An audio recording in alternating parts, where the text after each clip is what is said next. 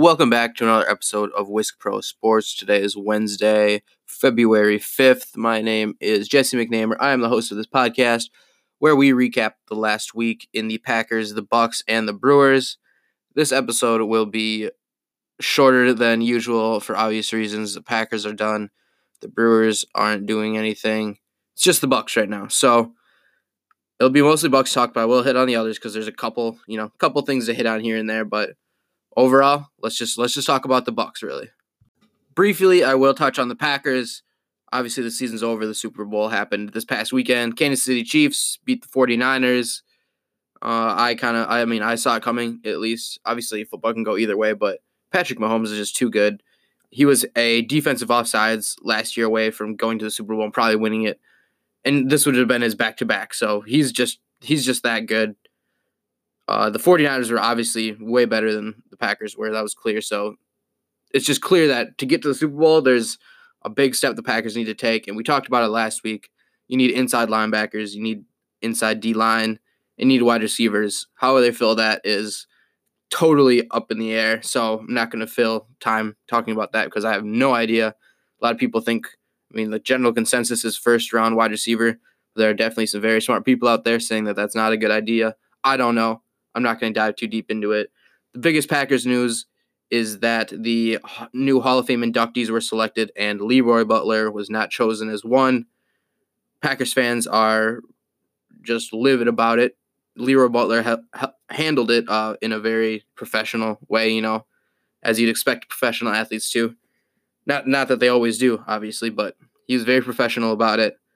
He'll say, you know, wait till next year. He thinks he deserves it absolutely, and I think most Packers fans do, but we'll have to wait one more year to see if Leroy Butler can make it into the Hall of Fame. He will eventually for sure. But one of these years, one of these years it's going to actually happen for him. But that's really it in Packers news. I mean, I don't really want to talk about the Super Bowl because we weren't in it. And I mean, it's just, we should have been. We should have been, but whatever. Moving on to the Milwaukee Bucks. The Bucks only played three games since last Wednesday. They played Friday against the Nuggets, which was their only loss. They played Sunday before the Super Bowl against the Suns and got the win. And then they played last night against the New Orleans Pelicans. Their first matchup was Zion, which they won as well.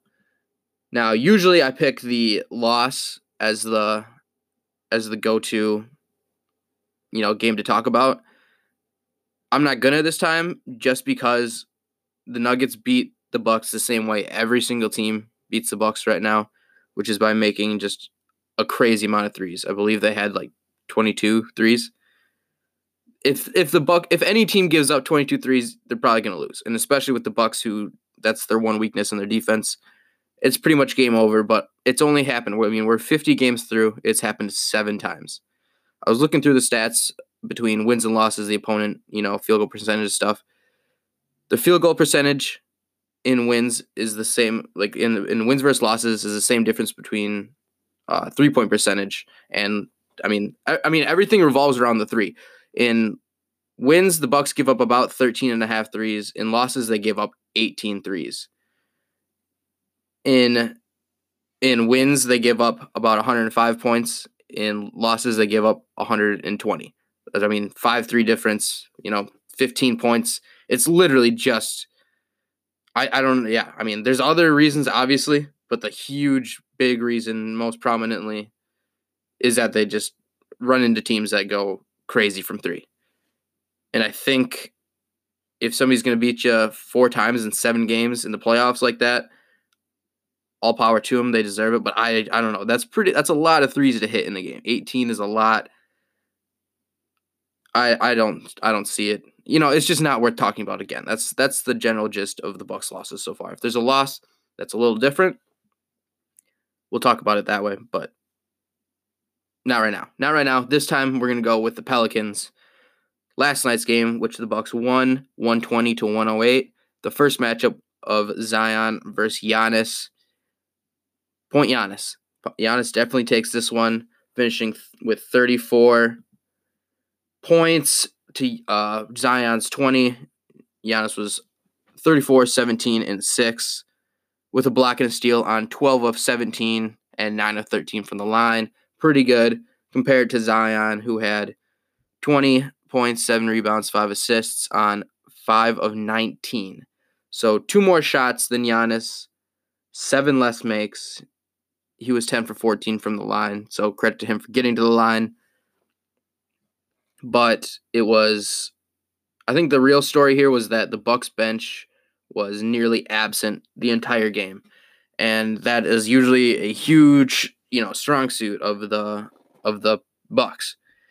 And to get outscored, you know, by I, it was like 15 points from the Pelicans bench, which really was just Redick, Melli, E'Twaun Moore, Josh Hart.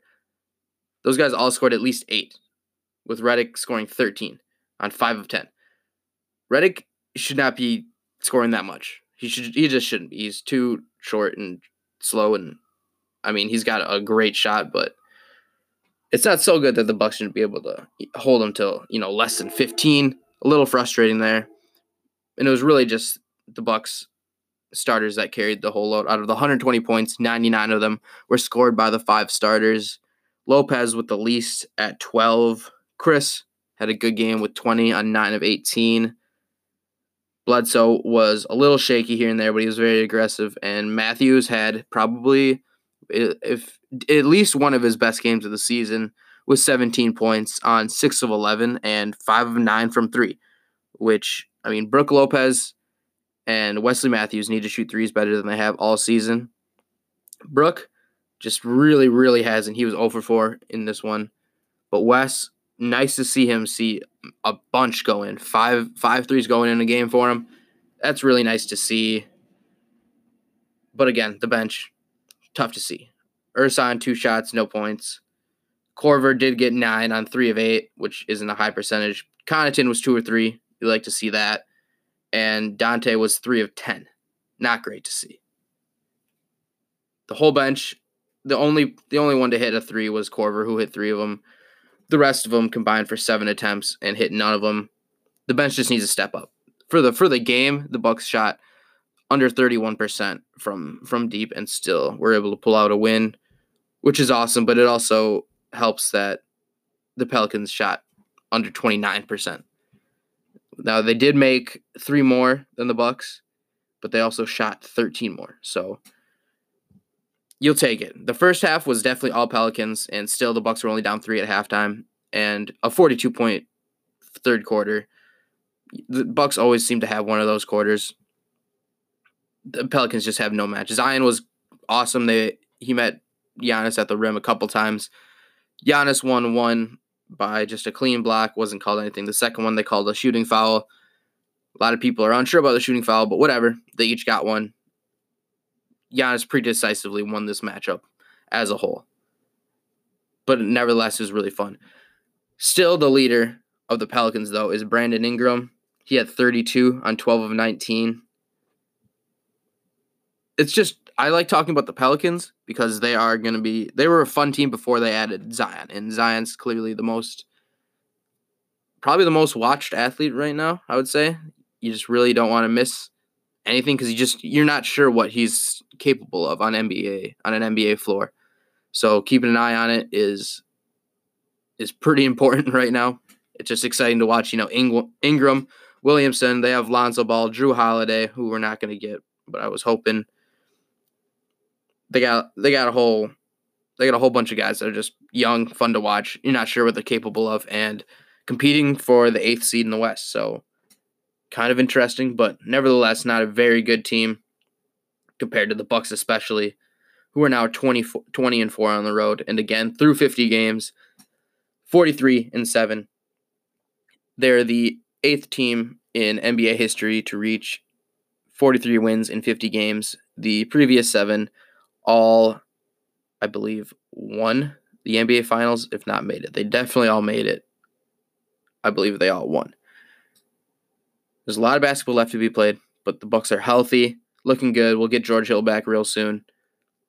It's looking it's looking bright. Week by week, they're making progress. And I'm really excited. The other thing I want to add at the end of this Bucks part, they did the NBA announced their All-Star reserves last Thursday. Khris Middleton, clear outright all star, and he was decided as one. So that was great to see. There was going to be a full on ride if he wasn't.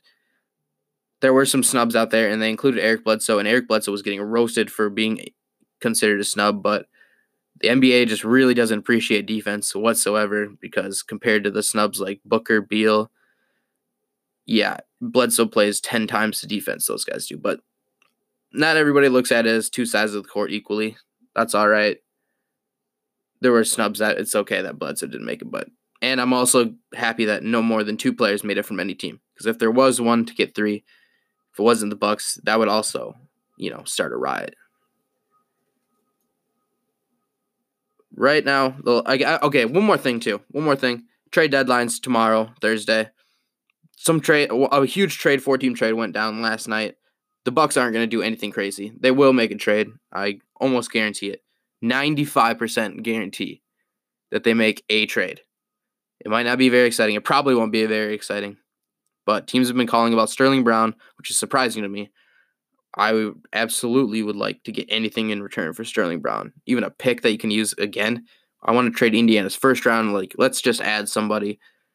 The good thing with the with the trade that happened last night is that pretty much everybody is staying in the West. It's not anybody that the Bucks are really ever to have to match up with in the playoffs, unless the Rockets make it to the finals, which I don't think they will.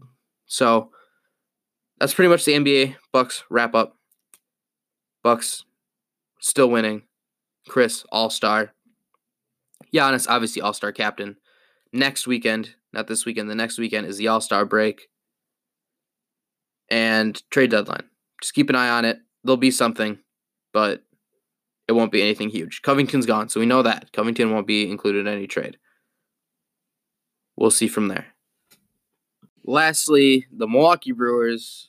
Little to talk about there, but there is a couple things to mention. Right away, Luis Urias, one of the new infield additions, probably going to play shortstop. He is going to miss six to eight weeks to fix a broke broken left hamate. Hamate? I don't even know how to pronounce it. Probably should have figured that out. Whatever. It's a hand thing. It's a wrist thing. Six to eight weeks. Maybe miss the first couple weeks of training camp. He sh- or uh, he's gonna miss a bunch of training camp, but should be back hopefully for opening day. We'll see but you don't like to see that at all. I mean, everybody's reporting back. Baseball starts way sooner than everybody realizes. Six to eight weeks is kind of an unideal time for that to happen. And as far as I know, it's a brand new thing that oh, that came up after he was traded. So it's not like the Brewers knew about this beforehand. Just an unfortunate situation. The Brewers did add a player to their actual roster. They added some players to their um, to their minor league team, some camp invitees. They did all that. That's a little more in depth than we're going to go here because most of these, it would just be me talking names that nobody would ever know about. The Brewers added right handed pitcher David Phelps. He has a he had a 3.18 ERA when he was in Chicago. Should be all right. It's it's a good addition. Obviously, nobody's really that happy about what the Brewers have for pitching right now. So to add anybody, it gives you a better chance for somebody to actually be an impact player. Gotta like it. It's just a one year deal with the with the uh, option of 2021. Excuse me. So yeah, hey, one player, one player down, but you can look at the camp invitees if you want.